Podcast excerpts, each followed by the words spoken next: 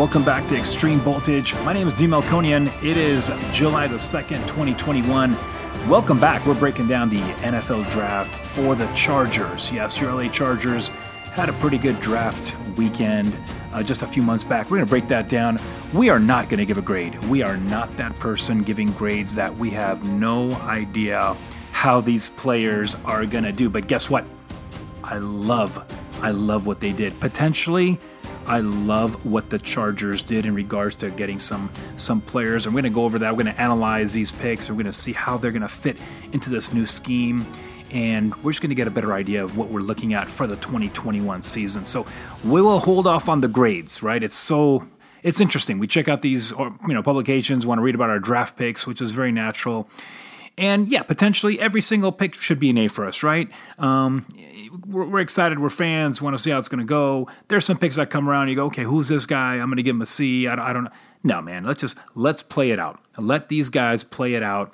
Let them put on some pads. Let them go down and start playing games in the third or fourth quarter. Let me see who's coming in and doing what.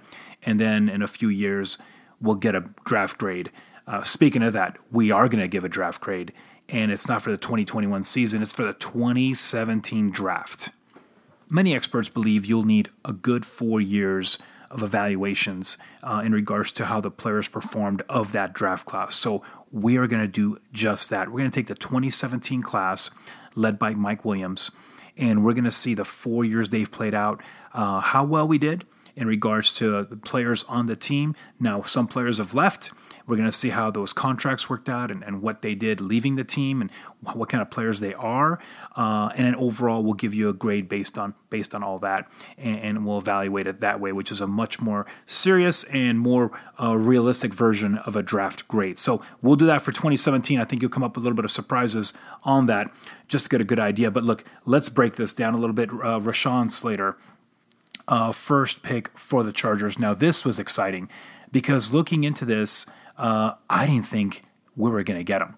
I thought, obviously Penei Sewell, the top, lineman in the draft. Even though I say that, but there was talks that Rashawn Slater had that left tackle argument or the best left tackle argument in the draft as well. So it wasn't a complete 100%. Penei Sewell situation. So I think in that aspect, and I hope both players play great, which I think they will, but I think we'll see that hopefully we got someone solid, and hopefully the drop-off between Sewell and Slater is not substantial. So I'm looking forward on that. I love the fact that we got him, because this was a marriage, a beautiful marriage of a need pick, which I'm not a big fan of in the draft, and top talent on the board. Right?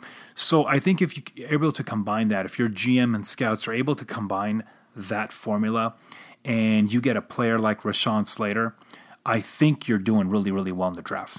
Now if he doesn't end up well and there's injuries and all that stuff that can come in and derail a player's career, then, it is what it is. It's a negative, but you have to keep swinging for the stars, right? You got to keep hitting that ball.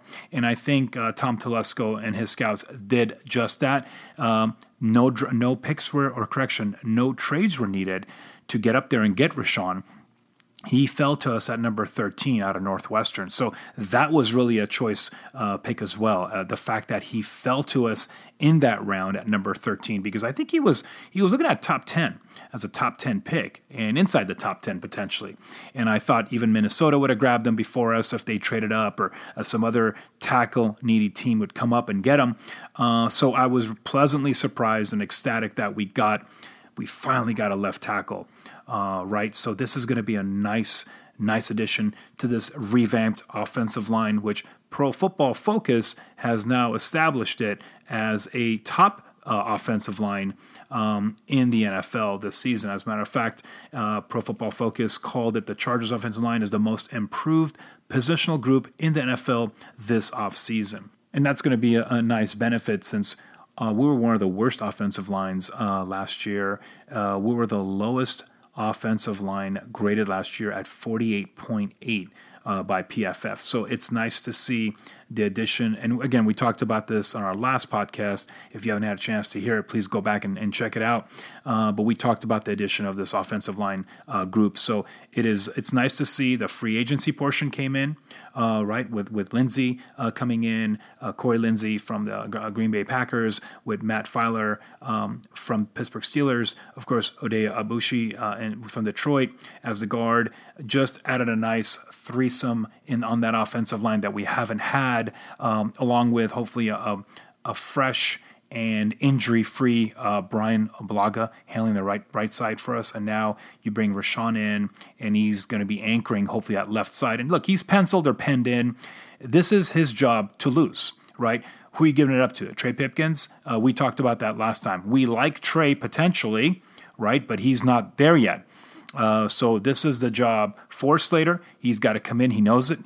This is his job to lose, and it just depends how fast he's going to grow into it and how quickly he's going to be a substantial factor for these Chargers. And I'm thinking based on his 4 years at Northwestern, with that type of offense that they were structured in, an NFL-ready offense, I think that's going to be effective. Jumping to round two now, this was the round I kept thinking, okay, they're going to make a push. The Chargers are going to somehow make a trade up because I don't think you're going to get Asante Samuel in number 47. So I go, look, we all kind of had the idea, right? Asante Samuel was going to be the guy, right? Patrick Surtain had already gone, so we said, okay, this is the guy we need, one of the top corners in this draft because potentially, they were looking at him as a mid to late round first rounder. I was hearing a lot of late round first picks for Asante. So I thought maybe this is one of those times that Tom, and he loves to do this, he comes back, he packages a few draft picks, comes back and grabs another player, a la the Kenneth Murray situation last year when he came back in the first round, Tom did, and he was able to obtain Murray that way. So I thought for sure this is going to be one of those situations as Asante was falling in the first round. I thought maybe they're going to come up and grab him at that point. Now, the second day when the second round started, I go, okay, this is maybe the opportunity where they're going to come up because I don't think he's going to last for the 47th pick. And sure enough, the NFL gods, football gods were smiling upon the Chargers as Asante Samuel Jr. from Florida State became your cornerback for the LA Chargers. You're going to get some guys hitting you, and hey, he's not big enough, he's not tall enough, he's not this, he can't cover the X outside, he's going to get outmanned. You know, man, give me a player. I don't care if this guy is 6'5". I don't care if he runs a 4.2 or 4.3 or 4.4. If he can cover and he's a baller, I'll take him. And even if his size is not that great and they keep beating up on it, that's why I think he fell. I think he's going to be an excellent pick, and we're just going to see how well he translates his game into the NFL. And I think he's going to do excellent. Just based on his career, I think you're going to see he's a playmaker. We've seen these offenses just explode, right? And I think a lot of the rules are made against the defense, and it really is for the offense's exploitation. But I think you're going to see some excellent work on this side by Asante Samuel. This kid knows how to play. He's a three-year starter out of Florida State. He lined up as right corner and defensive coordinator's the Adam Fuller scheme, and he mainly played the press off coverage as well as zone mixes as well. Dane Brugler from The Athletic had a great breakdown for Asante Samuel and really explained the facets of his game, and I'm using that as our analysis today. And again, I think he's going to bring a lot of that prowess and a lot of that playmaking ability to garner him starting, potentially being a starter on this defense. Now they've got a set defense here, right? They got Mike Davis, they got Chris Harris, both on the outsides right now. So I think with the addition of Asante coming in, they could potentially either play him in a slot position or be able to mix him back outside as well. So I think these are some of the things that we're looking at. We're looking for a starting position out of him this year, but I'm not stressed if he's not. I think you'll see a lot of nickel coverage opportunities, dime coverage opportunities when he comes into the game. So I think they're going to try to mix him in and sprinkle him in. You got to keep the confidence of these corners too, because these guys got to establish that confidence. Got to establish that play, that aggressive play, because look, aggressive corners, you're going to get burned. Okay, it's going to happen. And that's not a sign of you not knowing how to play football. It's just that it's the transition will take place. It's not that easy at times. It's one of the tougher transitions to make. But I'm really excited that they got Asante Samuel where they did without giving up any draft capital to obtain him. So that was nice, and I'm looking forward to see how he's gonna rock and roll in training camp soon. In the third round, the Chargers made a selection, and I thought this was really a pick that I was not expecting at all. Josh Palmer, wide receiver out of Tennessee. Didn't know him, didn't have a lot of information about him, didn't expect a wide receiver in the third round. I expected maybe a receiver later in the draft. I didn't expect it in the third round, and I didn't know who he was. And I wasn't seeing those kind of flashy numbers that you would expect for a third round pick. But I'm going to tell you something. Reading more about him and getting some analysis around the league, you're seeing potential Mike Williams-esque type of player with some really, really strong hands. He's a 6'1", 210 senior out of Tennessee, and Tennessee had issues with quarterback play throughout the career. So his numbers are not gonna bedazzle you, right? You're not gonna have those numbers coming out of Alabama or Oklahoma or something else that's gonna just wow you. In 2020, he played 10 games. He had 33 receptions for just under 500 yards with 4 touchdowns, led the team in receiving. So the numbers aren't going to splash you up. The year before, with 13 games played, he had about the same kind of numbers, 34 for 450 and only 1 touchdown. So the production really wasn't there. However, with his size and his hands and his ability and his route running, they really picture him and envision him being a strong part of the receiving core. And this might be a pick that potentially replaces Mike Williams, because even though I'd love for Mike to stay, this is his last year for his fifth-year option. So with that fifth-year option gone this year, it's going to be another contract negotiation for him next year or a franchise tag. So I think this provides the blanket coverage where we're going to take a look and see how our third-round pick, Josh Palmer, based on his size, obviously he's a little bit smaller than Mike, but the gameplay, he plays bigger. Again, the production wasn't there to showcase that. However, based on scouts' view and what they envision him playing at the next level, I think you're going to see that as a cornerstone. Now, if they're able to sign Mike and they keep, obviously, they use Josh Palmer and he really accelerates and becomes that three-headed monster as for the receivers with Keenan, that's going to be an amazing type of cast to have for Justin. So this is going to be interesting to watch. I'm very curious to see how he's going to do. I've been watching some mini-camp footage of him. He looked great on tape. He's very fluid. Again, we're playing in shorts and T-shirts. Let's put the pads on and see how it goes. But he played really well. You saw those tapes against Patrick Surtain and how well he played these top-rated corners this season. The potential is there, and we're just going to see how well he plays it. He doesn't have a lot of injury concerns to worry about as well, and that always helps to have strong DNA coming into the NFL. So, and he was a very strong Senior Bowl participant in practices this year as well. So I'm looking forward to see how Josh is going to do. In the third round, the Chargers made a selection, and I thought this was really interesting. This was a pick that I thought was going to go tight end. I just did not think it was this tight end. And I'm talking about Georgia tight end Trey McKitty. I did not know him. Just like the Josh Palmer situation, I was not expecting this pick as him. I thought it was going to be the Notre Dame tight end or some other, or maybe the Florida State tight end coming in.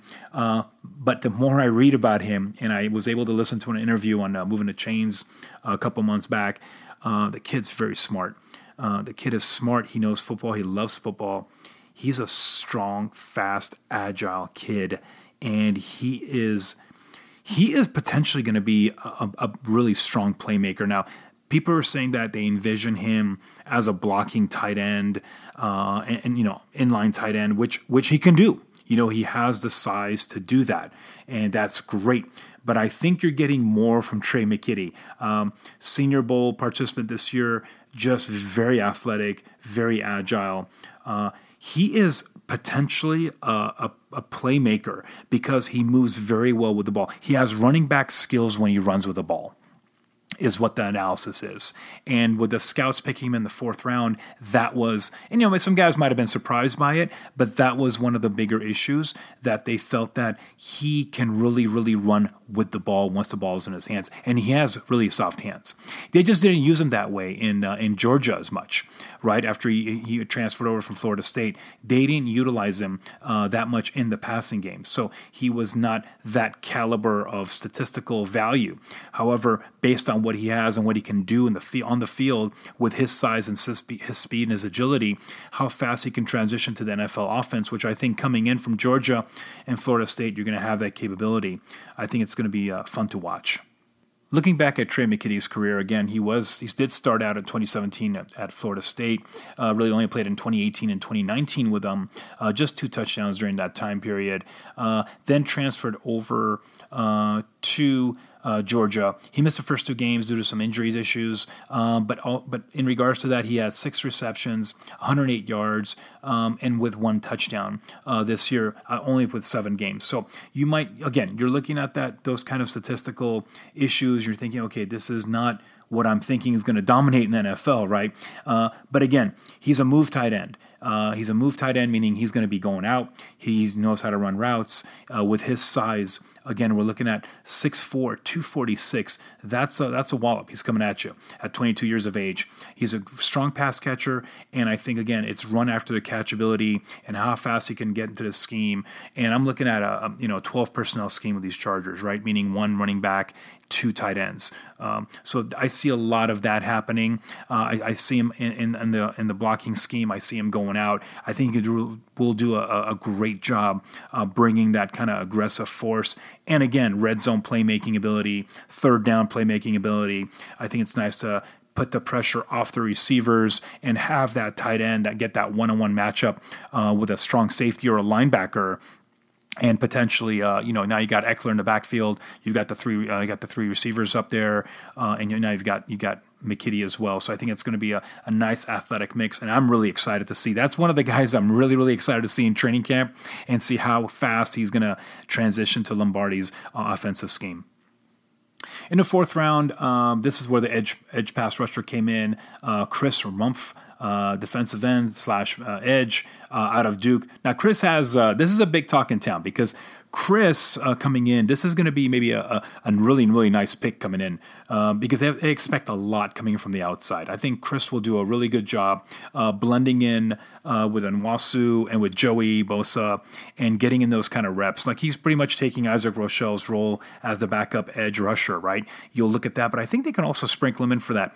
He's got a lot of twitch to him, and I think you're bringing some explosion into him. So I don't think it's just a guy coming off the bench to relieve Bosa and Nwosu. I think you can use him as a weapon. I think he's got the speed coming out that can really derail, especially third down packages. You can see that speed rushers coming in, and I think Chris Rumph, they'll sprinkle him in, but don't be surprised if you see some splash plays being made this year with Chris Rumph, and it's a position to grow into.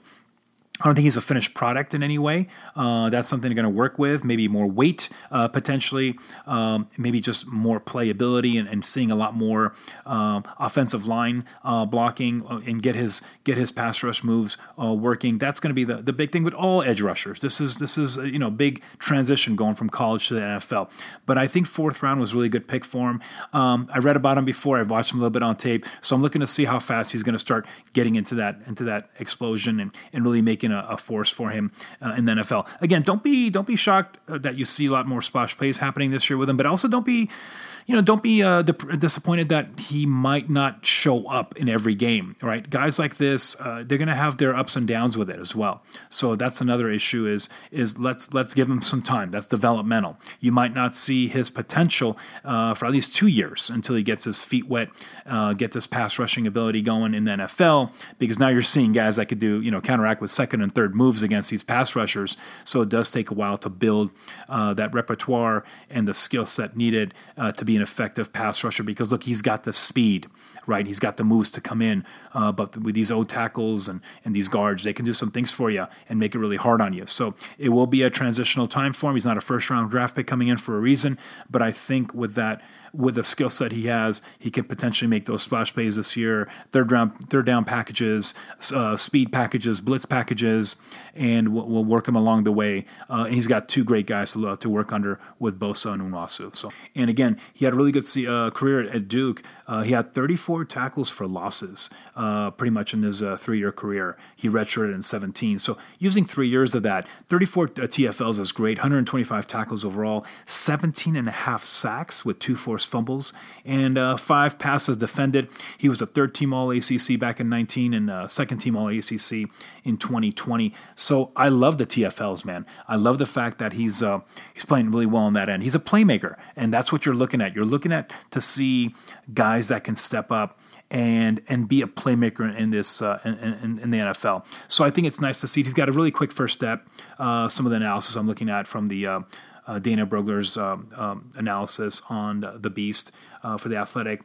So in regards to that, he's got slippery body type, and blockers will have a tough time finding his center, is what he explains. So I think using that, it's one of the highlights for him. Again, he's got that. If you watch him on tape, he's got that body style that he can just fly past you, and I think that that works well. And I think that's already a strong skill set that he's coming in with. Once he starts building that frame, and once he starts working on the additional pass rush moves, that can be a really strong player in the NFL.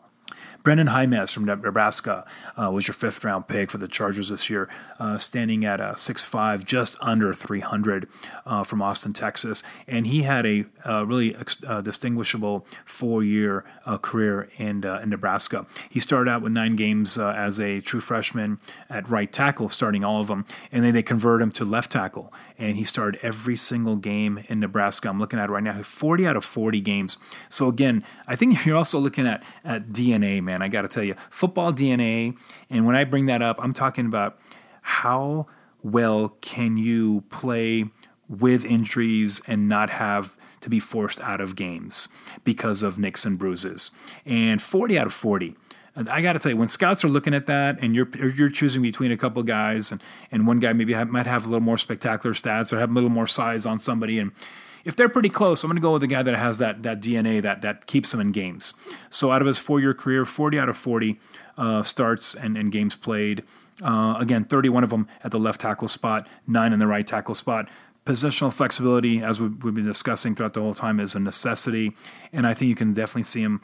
You know, I can see Brenden potentially moving to the right tackle spot and taking over for Bryan Bulaga. That, I think, is the potential forecast because we have, Bryan for another year after this. If he's playing excellent, then great. Let's renew him with a contract. If not, there's a nice seamless transition, hopefully, with Brenden coming in. And I think you'll see a lot of swing tackle opportunities this year for him as well, to being that swing tackle guy to compete with Trey Pipkins and Storm Nortons and so forth. So let's see how that works out. But I'm happy with him. I'm excited to get this kid. He's just under 22 years of age. So good pick on that one in the 5th round. 6th round, you got the running back Larry Roundtree, the 3rd out of Missouri. He's a work back too. He's not a small guy. 5'10", 211 pounds, just over 22 years of age. And he goes by Trey. So we're gonna have two players with Trey as their names. I love that. Again, 4-year player for the Missouri Wildcats. 746 carries. Over 3,700 yards, averaging 5 yards a pop, 40 touchdowns, 47 receptions in a career, just under 290 yards, 6.1 average, with no touchdowns on that end. But 40 touchdowns in his career with Missouri. And again, 5'10", 211. He reminds me a lot of Justin Jackson, right? I think the same kind of style is there, hard runner. Again, these cats have had a lot of wear and tear on them. He's played 48 games and started 30 of them. So, again, strong DNA. Looks like he's going to be doing really well. And I'm looking to see how he's going to do. Again, a 3-year starter.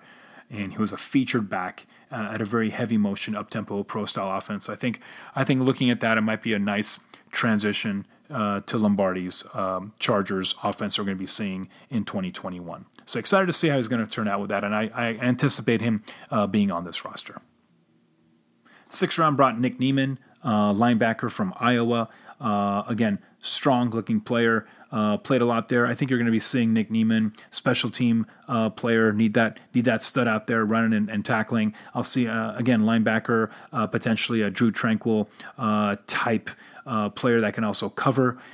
So looking forward to see how he's going to do in the 6th round. Lastly, we have Mark Webb, defensive back from Georgia, and they're looking at more of a nice safety, again, transitional strong safety to free safety role on that end. Mark Webb has some really good size on him, 6'1", 207, and again, a 4 year player. He switched from wide receiver to defensive back, as a matter of fact, in 2017. Again, coming out of high school, he was a four-star wide receiver. So transitioning from that to defensive back does take a little bit of work. But I'm looking to see how he's going to do in regards to transitioning to the NFL side, as we talk about these guys. I think the trait is there, the 6'1", the size. I think you're seeing a lot more of a hybrid strong to free safety, a nice backup to Nasir and to Derwin. So I think that's what he's looking at. If he's going to make this team, he's looking at really standing out. And again, he hasn't had a lot of work as a starter per se. He's only played nine games as a starter in 2019 and only three in 2020. So the production really isn't there to see what he's going to do. But again, he's got really good tangibles with the size 4.640, which is still a decent time frame, again, if you're playing that zone schemes and you're covering tight ends and so forth. So I think he's got a good shot. He's got a good shot being in camp and see what he can do as a backup. So overall, the Chargers, these are the picks. And look, it's exciting. It's exciting to see that in the first day you get Slater. And you get that left tackle that you needed so desperately without giving up capital. Second round with Asante. Again, that defensive back corner situation was desperately needed, especially with Casey leaving.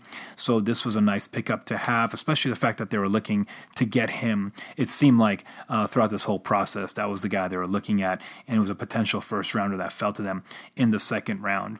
So those are the top ones to look at. But again, they've added some good guys with some receivers, with Palmer, with Trey McKitty, the tight end, that can really quietly bring this team up and really give them a nice whole balanced attack. So there's some really good elements that came in with this draft, not just the left tackle or corner. But again, with the addition of some of these guys in the third and fourth round, I think you're going to see some positive stuff. Again, don't discount the pass rusher from Duke, and don't discount the fact that you got a potential right tackle waiting with Jaime coming in next year or the year after to take over on the right tackle spot. So good stuff along the way from Tom Telesco. We'll get a grade on it in about 4 years. We'll see how it goes, right? But in the meantime, we'll keep an eye on these guys this season and see how they're doing at training camp.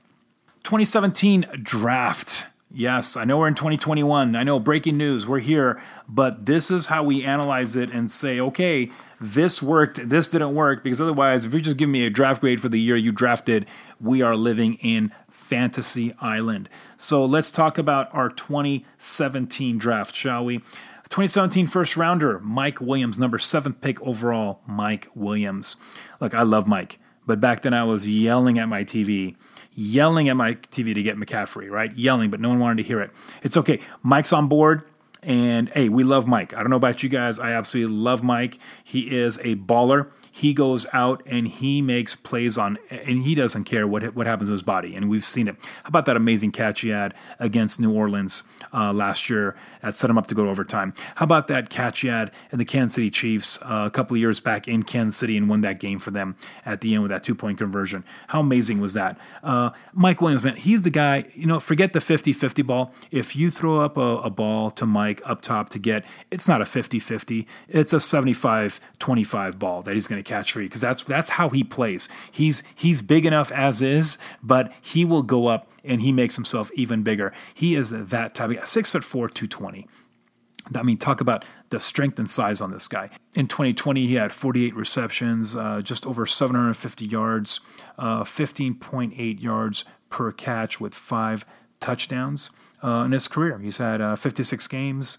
He has 151 total catches for over 2,500 yards, 16 yards per catch with 17 touchdowns. So that's his career right now. Now, he's had a lot of injuries he's handled throughout the season. Nothing that's going to take him out completely, but he's battled through a lot of these injuries, right? Back injuries and so forth, some leg injuries. And he just plays that way. He's a Superman type of player. He's always flying high. Like, every time I see Mike Williams, he is flying and catching balls. He's making some tough circus type catches and getting hits. So he is a tough player, and that's why they kept his 5th-year option at $15 million this year, I believe, right? That's why they paid that money to keep him. I'm hoping they can redo that contract and get him on at least another 3 years past this point. But they decided to keep him for that money, and it looks like he's going to be worth it. He's making Julio Jones money. I mean, if you really want to look at it, look at what Julio Jones gets paid this year and what Mike Williams getting paid. So you expect that kind of performance, and Mike can bring that as a younger player with some great size. And I think he stays healthy and he becomes a focal point on this team. You're seeing a huge amount of production coming his way. So that's exciting to see. So Mike Williams, I gave him, now I'm going to base this on a 0 to 100 rating for each player. And then we overall will take that and then we'll average it out per player. So we had 7 players on this draft for 2017. I'm going to give Mike an 83. And that's a little low. I think he should be more like an 85 or 86 or 87. But I'm going to give him an 83 based on the injuries he's had as well. So I'm going to go with that as a conservative estimate. And on our scale, that's still a very strong B. So we're going to go with that. And I'm going to go 83 on that end. Sliding back to second round, this is where I was so excited in 2017. I thought this was the guy we got to hold up our left tackle spot, and it never worked out, which was sad for him and for the Chargers, and it derailed us for a few years. Forrest Lamp, what a highly touted prospect coming in, and I remember we got him in the second round. It was a steal because he should have been a first rounder, many experts were thinking, and I was in the same boat saying, wow, we got a guy in the first round, and he immediately in training camp, I think it was the first or second day. I could have sworn it was the first day. He tore his ACL, right? And that was it. That injury plagued career always was an issue. His ankle and so forth. It became a problem. So it took a while for him to get started. He finally played last year and the year before. Again, injuries were part of his career. So Forrest Lamp signed a one-year, just over $1 million contract with the Buffalo Bills. So he's going to get a second shot somewhere else to be the guard tackle that he can be. So with that grade, I'm going to give him a 68, and I'm going to punch him over to 70 just because he got that new contract. So I'll put him at a 70 grade on that one. Let's move on to our third round with Dan Feeney. Dan came in as a third-round pick, playing the guard spot. Again, man, both guard spots. Did a really a great job doing that. His effort was amazing. He wasn't the best in what he did, but I think he is a strong player. That is a tough player on the line. That's what you want. You want that guy being the hard-nosed guy that's going to give you those run yards, and that's what Dan Feeney did for you.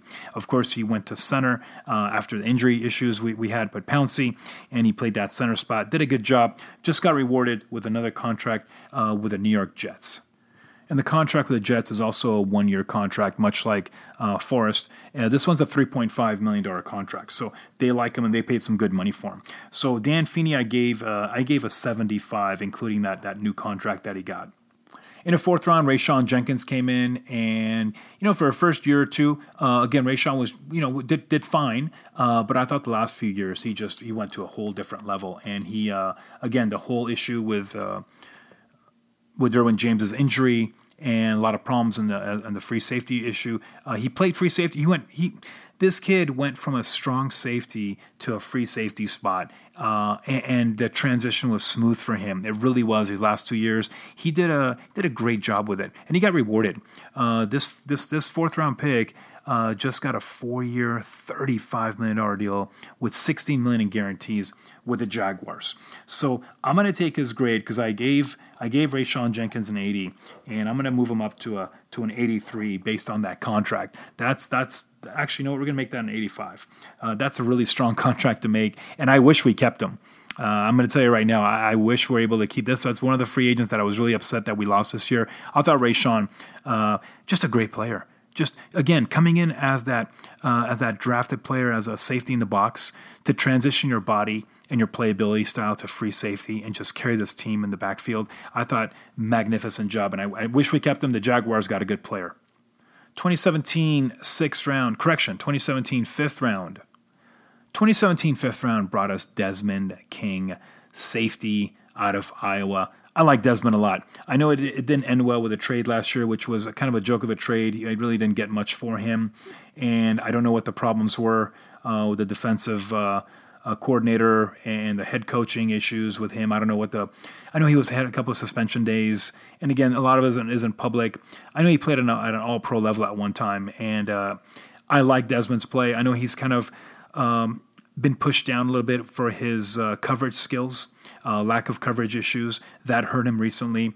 But I thought Desmond King was a great player for the Chargers for a number of years he was here, and again punt returner as well. He did a really good job with that. And Desmond King again did a great job with the Chargers. I thought for those years he was here, was traded to the Titans last year, as we mentioned, and now he just signed a 1-year contract that's worth up to $6 million with a Houston, Texas, and that's a $3.5 million deal, but that is going to be upgraded to $6 million if he has a lot of performance-based enhancements on there as well. So with that one, we gave Desmond King a 78.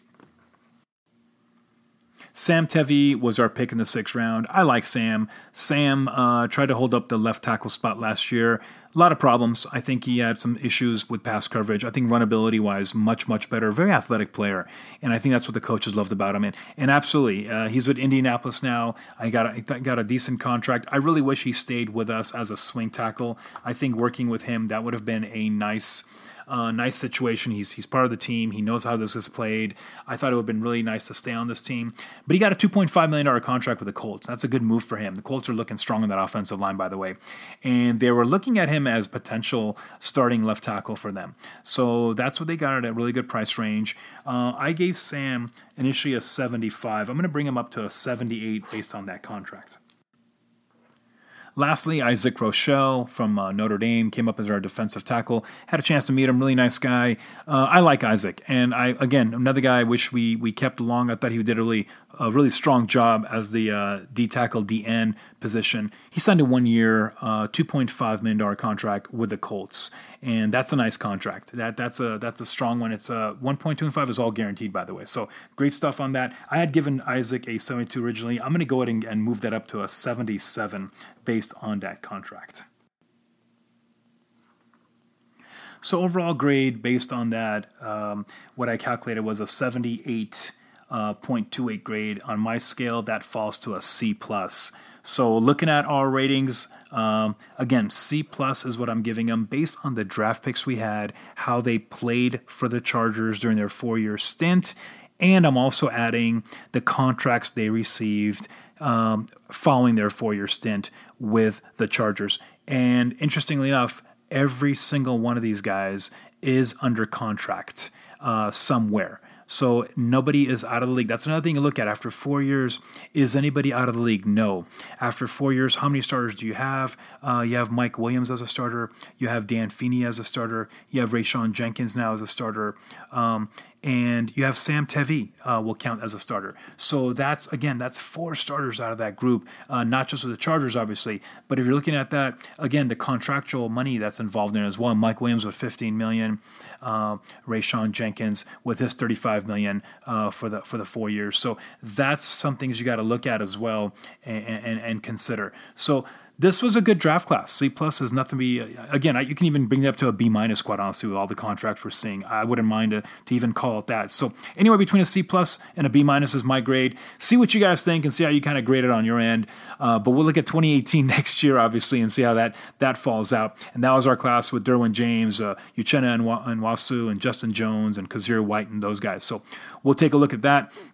Otherwise, look, our next podcast is going to be up soon. I'm looking for a couple weeks before. I kind of want to do it during the training camp time as we pop up in the training camp. I want to start setting the stage for us for roster building and seeing how we're looking on all ends. I want to get a better idea of who's doing what. Hopefully these guys stay injury-free during training camp. We've had our fair share of issues throughout. And also in the future, we're going to be doing grading. We're going to start grading all the groups. So we'll do the wide receiver groups, the DB groups, the running back groups, the tight ends. We'll start putting grades on those guys as well.